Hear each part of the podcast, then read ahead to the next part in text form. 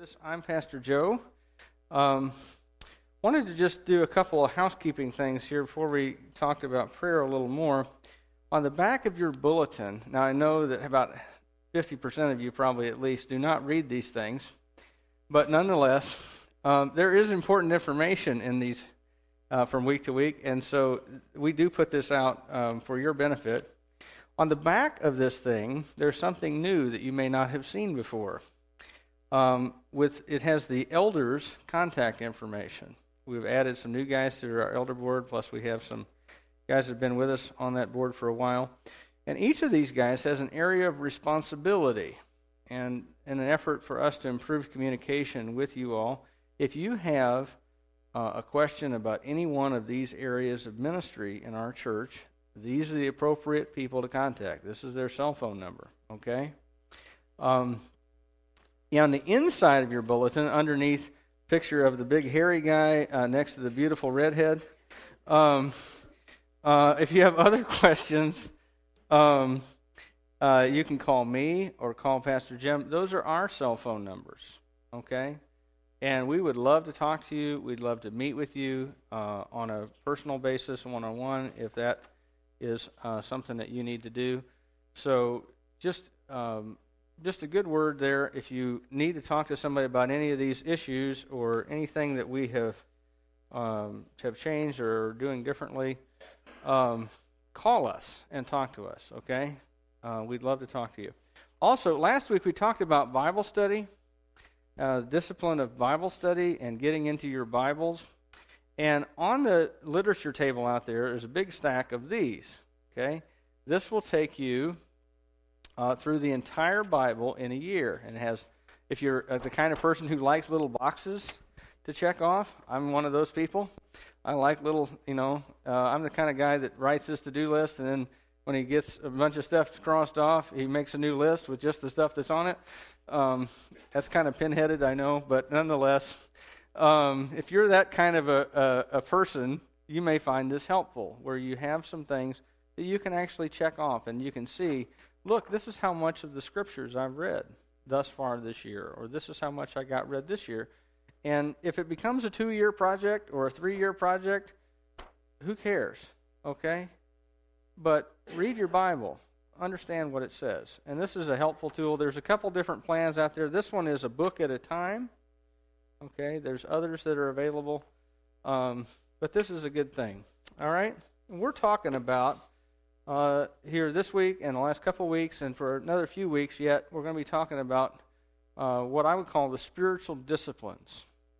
Remember, part of our our our vision and our purpose for our church is to be a church where you are equipped how to do some things. And one of the things we want everybody to be equipped to know how to do is to walk with God on a daily basis. And the spiritual disciplines are aspects or tools or practices that the Bible describes uh, things that help us grow closer in our walk with God each day.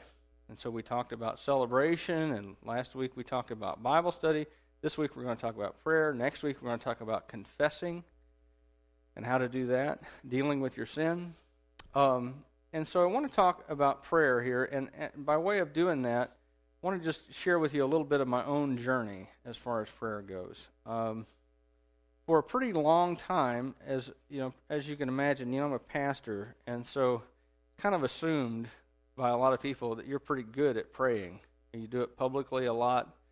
Uh, you have occasion to do it with people on a, on all kinds of occasions, and I feel like I'm not very good at it, to be really honest, uh, for the most part. Um, and sometimes I find it difficult to sit and talk with a being that I can't see. And I'm confident of God's existence. I have no doubt about that. And I'm confident that He uh, cares for me and loves me, and that He has a deep interest in cultivating a relationship with me. But sometimes, and I'm sure I'm not the only one who feels this way, but sometimes it feels like I'm talking to myself in an empty room. And another problem that I have sometimes when I pray is that I have a tendency for my mind to wander. I know nobody else has that happen, okay? but my mind will start wandering, and I, and and I'll be praying. You know, if I get ten minutes to pray, I'll spend two minutes in prayer, and the other eight minutes uh, daydreaming about pheasant hunting in South Dakota, and thinking through the to-do list that I have of other things that need to get accomplished today. And oh, uh, man, that that that Karen made last night was really good. And, oh, that's really awesome. And then and then I'll go, oh yeah, I'm praying, and I got to come back to that, right? Um, or if I can actually be quiet and um, for long enough to really quiet my thoughts and try to pray, I start to go to sleep. Um, and and worst of all, sometimes when I sit and pray, uh, I, I sit there and I start theologizing with myself, and I go, well, if God is sovereign and He has He rules over the universe, then I wonder if my prayer actually has any impact, makes any difference. What I'm doing really is kind of foolish and stupid. And yet the Bible says I should. So, but, but really, what difference does it make if God is really sovereign and is going to do what he wants? And so I struggle sometimes with my prayer life. Now, I say that in the spirit of, first of all, vulnerability and letting you know that I need this message as much as some of you need it. Okay? But second of all, to, to, to say that just because I have difficulty sometimes doesn't mean that becoming mighty in prayer is something that I shouldn't still strive for. And if you can relate to any or all of the struggles that I have sometimes have, let me assure you, your pastor has them too. And your elders probably have them too, if you ask them. Okay? Um, and you know what's funny about this is that is that there are times in my life when none of these things is an issue. None of them. Um, when the chips are down and there's no hope for a tranquil end to my circumstances, it's just going to kind of just smooth out and get really cool. Uh, I can pray like a saint at that point, right? I can pray like crazy. I, will give you just a few examples. When my son John was born, Karen hemorrhaged uh, right after John was born, and you know I'd witnessed a couple of other births, and I'm holding my son, and my wife is going progressively white, and all of a sudden we're seeing a lot of blood, far more than is normal. And I said to Karen, Boy, you did great, honey. I just stood there because I knew something was wrong. And the nurses are starting to scurry like they do when something is wrong. And there's a lady in there going, Boy, Mrs. Horn, you did a great job. And she's leaning as hard as she can on Karen's abdomen to clench that bleeding off. Okay? And the whole time I'm holding my son, I'm going, Dear God, don't let me lose my wife on the same day my son is born. Now, I didn't tell her that until afterward. Okay? When the shots and whatever kick in. And they got that closed off. Or when my son Nathan was born and we found a spot on his head. if you look closely at him, you can see the scar still right here. But he had this little growth right there that we had to have removed. And we didn't know what it was. And and I remember going into the University of Iowa Children's Hospital and having that surgery done and and being in the waiting room waiting on those results. And for the surgeon to come out and tell us whether we have cancer or we have something benign. And I could pray. Oh, baby, I could pray. Okay? Um, or when Karen found a lump a couple years ago, and we were waiting on those results. Scary stuff. And you can really pray then, right? But it's tough sometimes when when as the song goes, you know, your daddy's rich and mama's good looking. Uh, the sun is shining, the cotton is high, right? Things are going good. Sometimes it's hard to pray then. And I think the reason that it's hard in those times is that we have such advanced levels of self confidence. You know, I look at myself, my self image of myself is of a fairly capable, relatively intelligent person who's able to figure out most things. Right? And you may have a self image that's similar. And the reason that we have difficulty depending on God is that we have such regard for ourselves. And we think, don't worry, God, I'll call you if I need you. I can handle it from here. okay.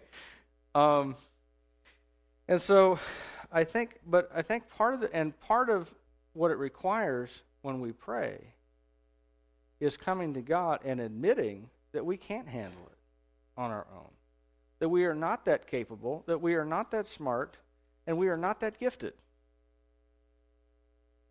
And that we lay our life before Him and say, Lord, I'm a mess. My life is a mess, even though things are good at the moment. And apart from your intervention in my life, uh, my life will be a train wreck tomorrow. And so Jesus uh, teaches us how to pray, okay? I want to look at Matthew chapter 6. Uh, ben read the passage for us earlier. Thank you, Ben. Teed us up real nicely on that. Um, but let's look at Matthew chapter 6. Uh, Jesus is given some instructions to his disciples there on prayer. Okay? And this is a section that's called the Lord's Prayer, but it's actually the, the pattern that the Lord gave to the disciples on how they should pray. Okay? And he gives us, first of all, some things uh, not to do and some things to do in uh, verses 5 to 8.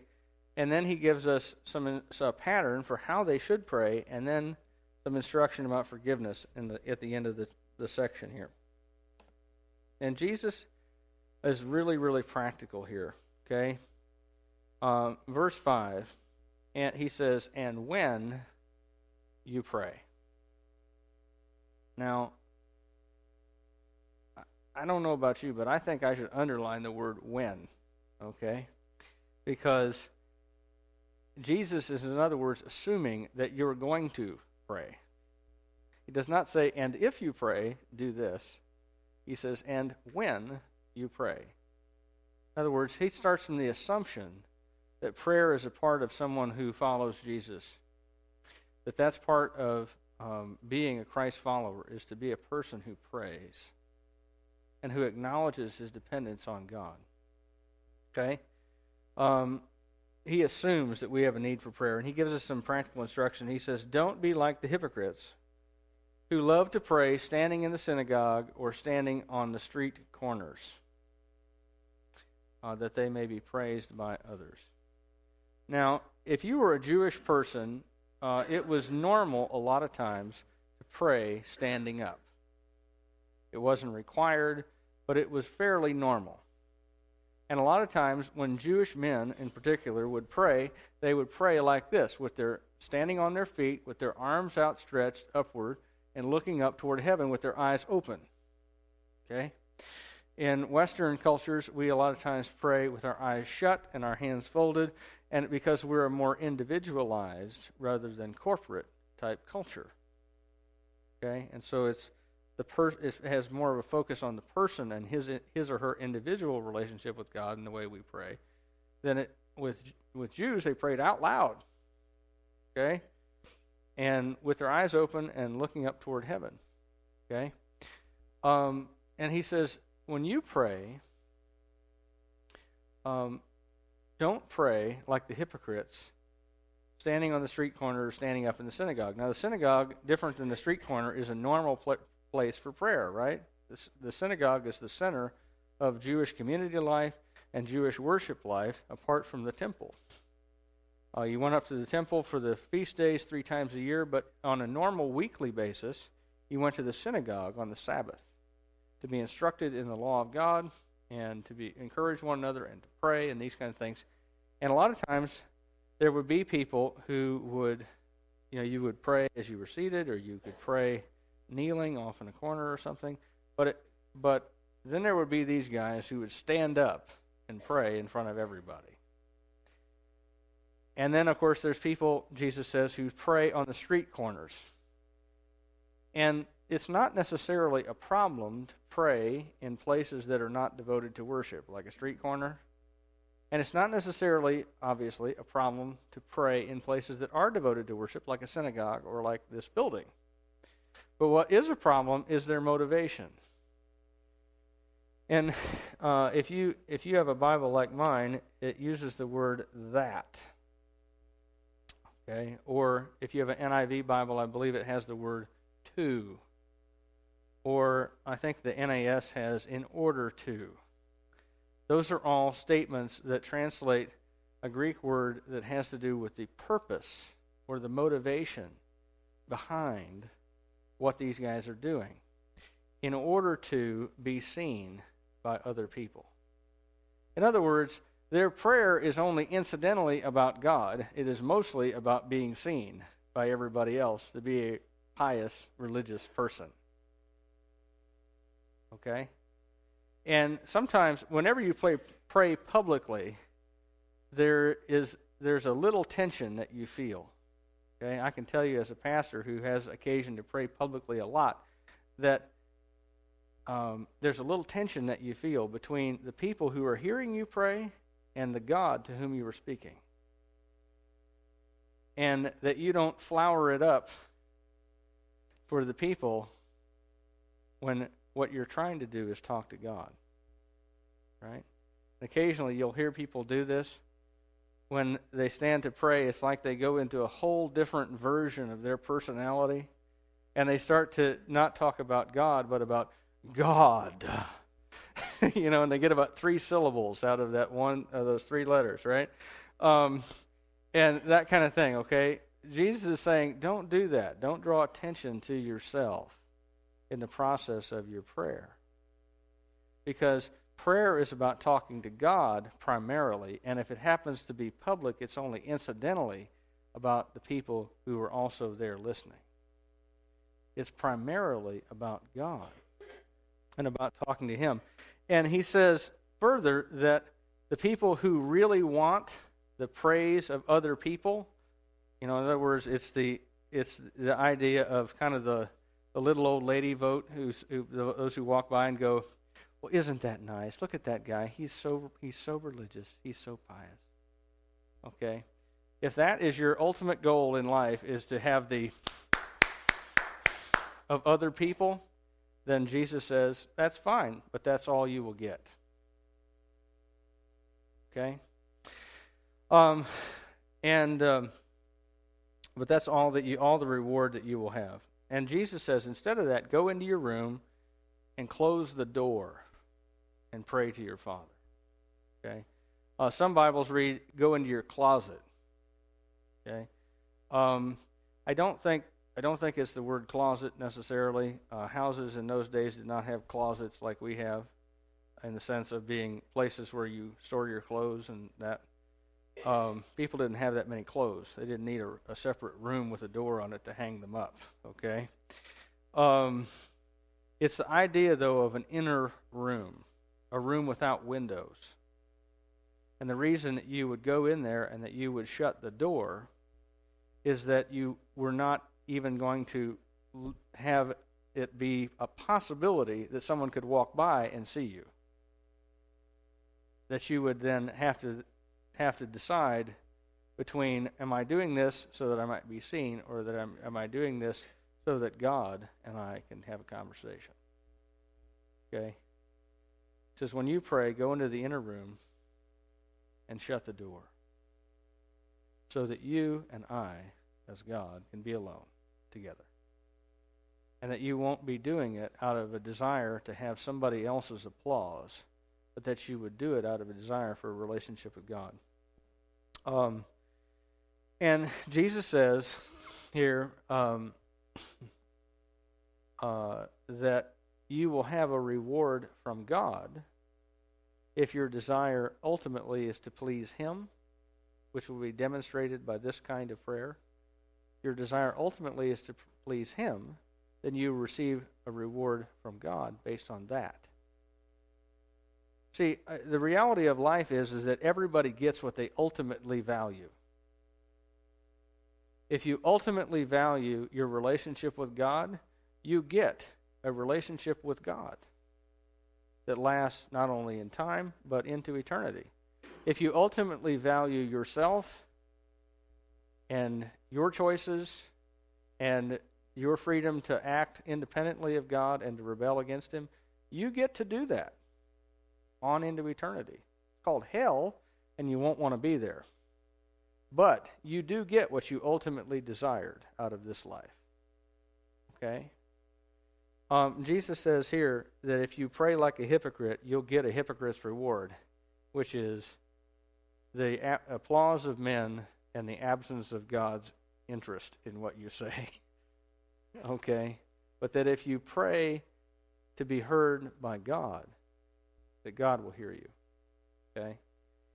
Um, and then uh, something else I want you to notice here. Um, in my Bible, I like how it renders this a little better. Um, the NIV says, Pray to your Father who is unseen. Okay? The phrase there actually means who is in secret. Okay? It says, Go into the secret place, and your Father who is in secret will meet with you. Okay? And um, the significance of the idea is this is that even though we can't see him, that God is there. God is there in that place. It's not like he is off somewhere in heaven. This deals, by the way, with one of my problems that I have in prayer. This is a good reminder for me. That I feel like God is in his heaven and I'm down here, and I don't know if the prayer gets between here and here, guess what? Jesus says God is in the room. He is in that secret place. Okay? He is there in that room. And it says, Your Father who sees in secret will reward you. Okay? Now, verse uh, 7 and 8 says, not only, um, you know, in verse 5 and 6, you see that we're not to pray so to impress people. Verse 7 and 8, he says, Don't pray so as to impress God either. okay? God is not easily impressed by human beings. And he says, When you pray, don't heap up empty phrases like the Gentiles do, for they think they'll be heard for their many words. Okay? Um, now, let me just give you a couple of cautions here. Jesus is not against long prayers. Okay? Sometimes a long prayer is the only one that will work because you have so much stuff that you need to pour out of your soul that you just are overwhelmed and you just pray because it just flows out of you like water out of a drain pipe. Okay? And some and so Jesus is not against a long prayer per se. Okay? He is also not against repetitive prayers. Okay? How do I know? Because Jesus prays the same prayer all night in the Garden of Gethsemane. Father, if it be your will, let this cup pass from me. Yet not my will, but yours be done. The night before he's about to be crucified, he spends the whole night in prayer, praying the same thing over and over. Okay? Is that wrong to do? No, that's not wrong to do. Jesus did it, so it's obviously not wrong to do. But the idea is that don't think that somehow that you can talk God into something just because you've talked a long time. Okay? Like, you know, like my kids sometimes will come to me and they'll say, and, and we're, we're working on this, okay? They'll say, Daddy, I'm thirsty. And I always just say the same thing. Well, that's interesting. Because what we're trying to do is to teach them to say, not, I'm thirsty, a statement of fact, but to actually make a request. Daddy, may I have a drink, please? Okay? See the difference? Yeah, they don't either. But anyway, um, okay. um, all right. I say, you know, we don't, but, but if, if I just continue doing dishes, okay, they say it again Daddy, I'm thirsty. Daddy, I'm thirsty. Daddy, I'm thirsty. I know you're thirsty, son. Is there a request in there somewhere? you know? Um, or Ashley or whoever, you know. Um, and and they think that somehow they're just going to wear me down, you know, or like we go shopping. Can we go look at toys? No. Can we go look at toys? No. Can we go look at toys? I'd really want to look at toys. I understand. We're clear on that point. The answer is no. I've already answered that question. Okay? Sometimes we think that if we just that if we just pray repeatedly over a long and and really like, you know, it's like, you know, God is a bad parent that you just have to wear him down. Right? God is a good parent. And he says, don't heap up empty phrases like the Gentiles do. And by Gentiles, he's not talking about Gentiles versus Jews necessarily. He's talking about people who don't know God. Or some Bibles render that phrase pagans. Okay? Don't, don't treat God like a pagan deity, in other words. That if you just make your request long enough, you'll, you'll uh, wear him down or if you make your prayer eloquent enough, you know, like you start speaking like you live in Shakespeare's day, you know, oh God, thou hast, you know, uh, people don't talk that way, okay? At least not today. Talk to God respectfully. But don't just pile up empty words for the sake of th- thinking somehow God is going to be so impressed, he's going to give me what I want, okay? God is not a genie, in other words, um, that if we just babble on forever will grant us our requests. Okay? We should pray in order to worship God and to seek His will for our, for our life. Okay? Uh, not our will for His life. All right? Sometimes that's how we pray. God, give me Give me my will for your life. I want you to do what I want you to do. In other words, instead of I want to do what you want me to do, so I want you to do what I want you to do. That's how we pray sometimes. And Jesus says, don't do that. Um, now, this is how you should pray, he says. Um, he says, First of all, you should pray, Our Father. Now, this is a pattern. This isn't designed to, um, to be the, you have to say exactly these words, but this is a pattern to base your prayer life on. Because this is how you pray, Our Father. Um, now, this, this address, I think, has a lot of uniqueness to it. Um, first of all, if you look at the word our, Who's, who's, God, who is Jesus including in using that pronoun? Himself. He's putting himself, in a sense, at the same level with you and I. And so God is our Father. Okay? And I think that's great. Um, I find that actually completely astonishing that Jesus does that. And then he says that when we pray, we address the Father.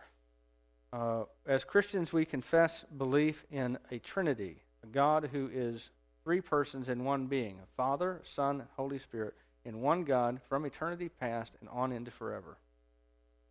Right?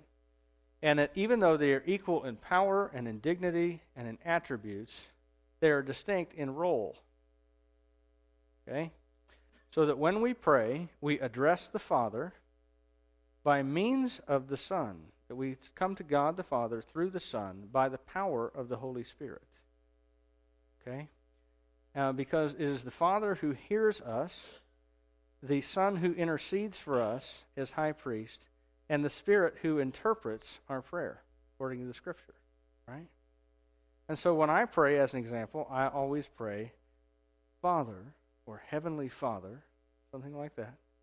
And then a lot of times when I conclude my prayers, I'll say, Father, we ask in the name of Jesus and by the power of your Holy Spirit. Amen. Okay? Prayer in the life of a Christian is a triune act that God does as Trinity in our life. Okay? Jesus says you address the Father when you pray. Okay? It is as if the Father, in a sense, uh, is the one who um, issues the plan of God, the Son who carries it out, and the Spirit who introduces us to it uh, through, the, through the giving of the Word and through the empowerment in our life. Okay? Um, so we pray to the Father through the Son by the Spirit. Right? Uh, and by the way, Father is a very rare title for God in the Old Testament. It only occurs 14 times. Okay? By comparison, the word Yahweh, by which God identifies himself as the covenant God of Israel, occurs, I think, something like 6,000 times. But in the New Testament, Father is very, very, very common, especially in the Gospels.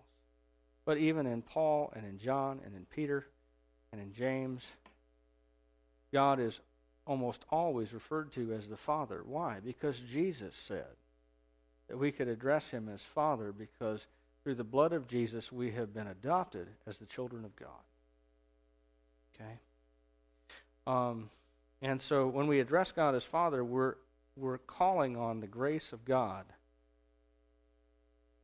and on the, and on the basis of the fact that Jesus has paid for us.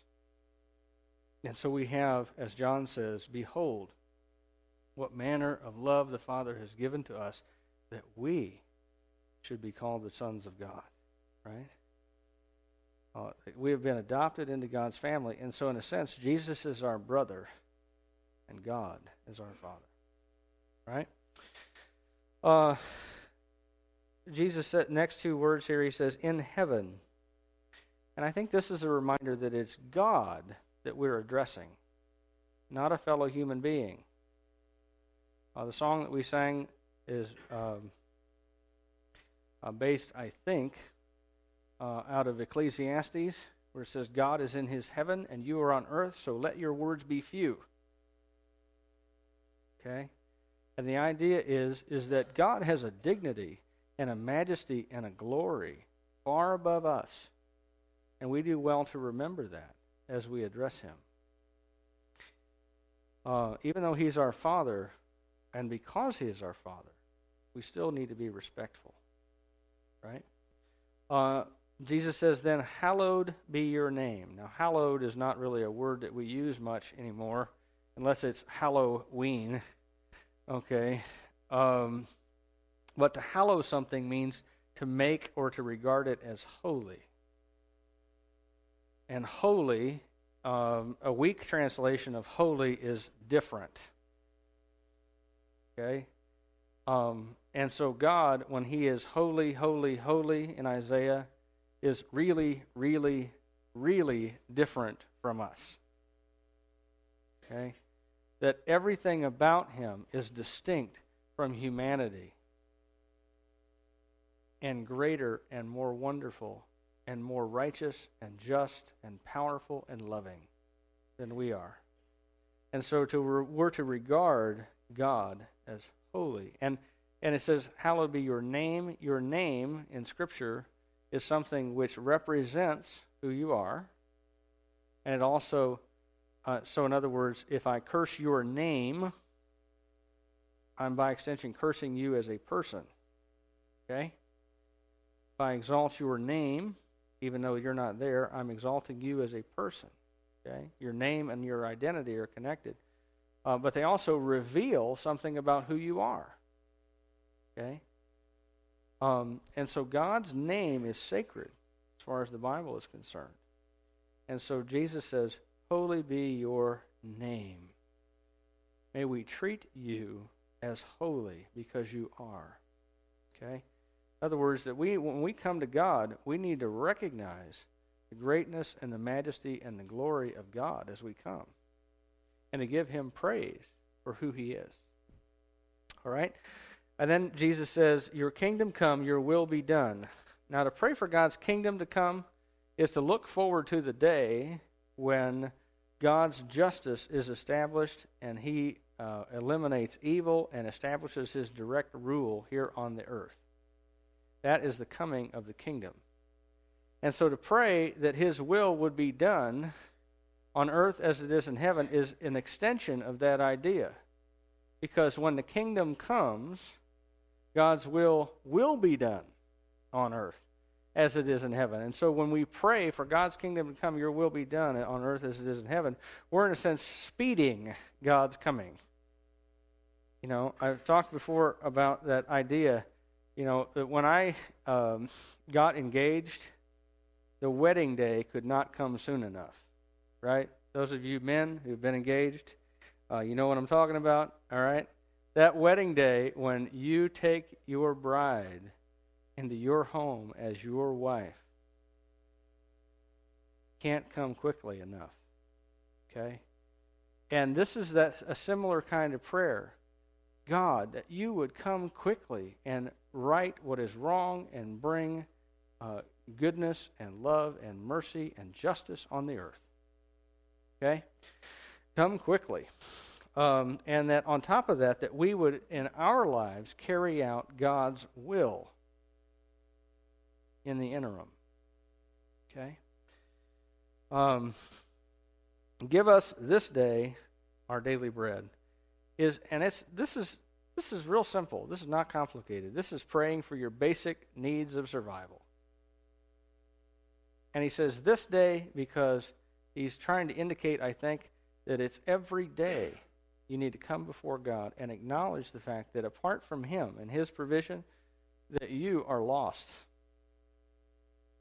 that you are utterly dependent even for your very survival. Apart from God continuing the pumping of your lungs in and out to give you breath, and your heart continuing to beat, get, making the blood flow through your body, you're dead. Okay? It's God who gives the breath of life, and it's God who takes it away. And it's God who provides you with food, even though you have a job. And so you need to pray this day, give us our needs. Okay? And I think included in there is more than just food, it's also things like clothes on your back, car in your driveway or cars, uh, the, the roof over your head, the grass you have to mow. Okay? To acknowledge the fact that it's God who gives you these things and to pray for his continued provision. All right? Um, because every good and perfect gift, as James says, comes down from the Father of the heavenly lights, with whom there is no darkness or shifting shadow. Right? Everything that we have that is good comes from God. Uh, and then this is the scary part forgive us as, and that translates a Greek word that means in the same way. Forgive us as we forgive others. Okay? Now, I don't like that word. I got to tell you, okay, I'd like to be unforgiving sometimes. Um, it feels good to hold grudges sometimes. And Jesus says that's perfectly fine if you want to do that, by the way. Okay? Just know that none of your sins will be forgiven by God while you do. Your choice, up to you. Do what you want. okay? But just know that God forgives you on the same basis that you forgive other people. Or to put it in a way that Jesus did somewhere else, with the measure that you use, it will be measured to you. If you're a gracious person, you can count on God to be gracious to you. If you're a jerk, same rule applies. okay? Uh, if you're unforgiving, just be, be, prepared to sign on for God to be unforgiving with you. Okay? Um, and he says, Lead us not into temptation, but deliver us from evil. My Bible says evil. Um, the NIV actually is the better translation there, and it says the evil one. Because evil is not some random uh, impersonal force that's just kind of out there, you know, uh, like gravity or electricity or something. You know, evil is out there. Um, evil results from the from the choices to rebel against God of moral agents.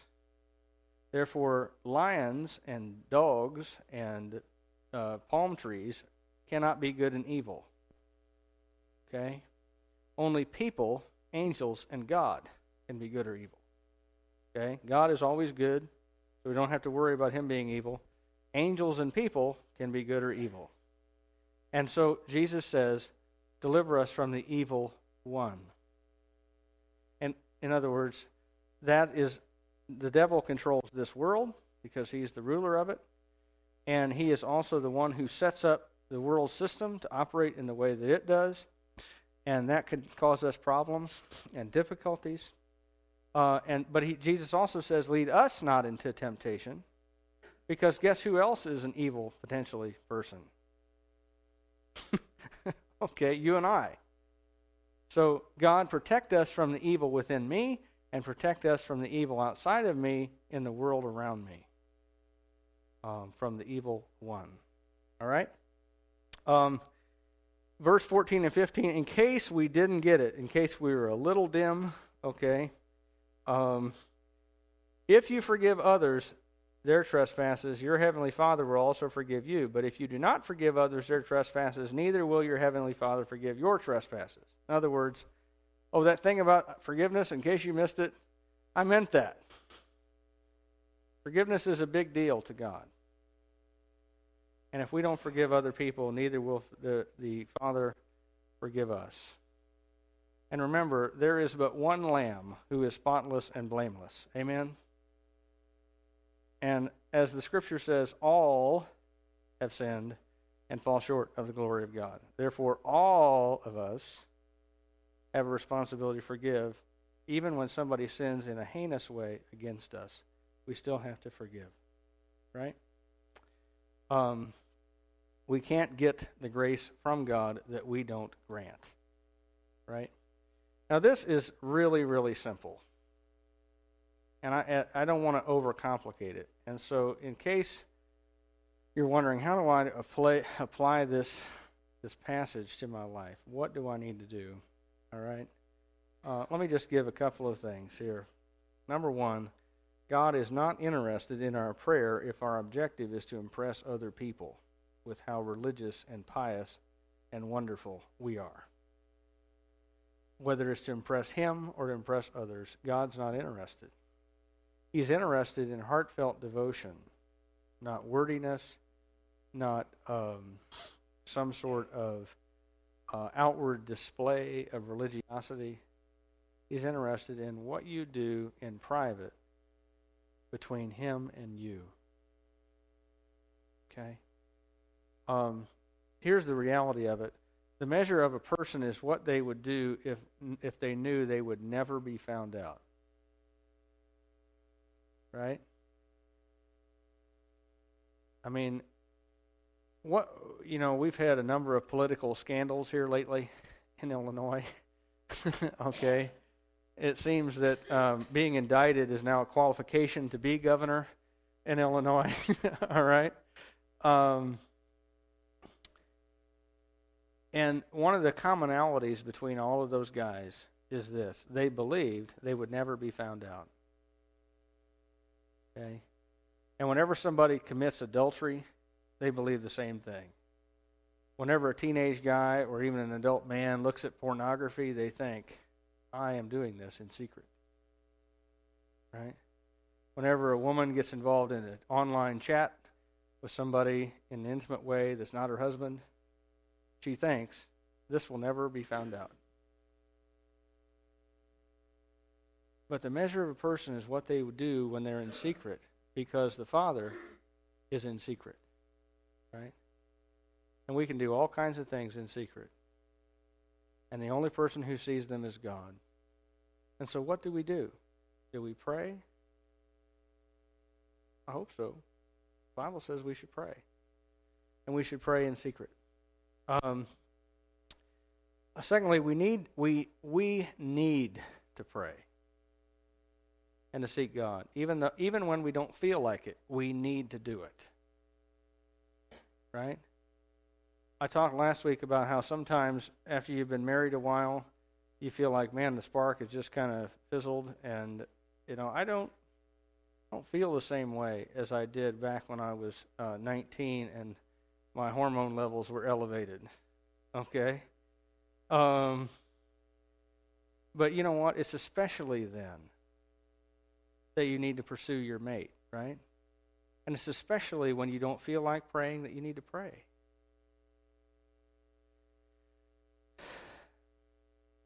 in prayer, God changes us and He helps us to see things from His perspective.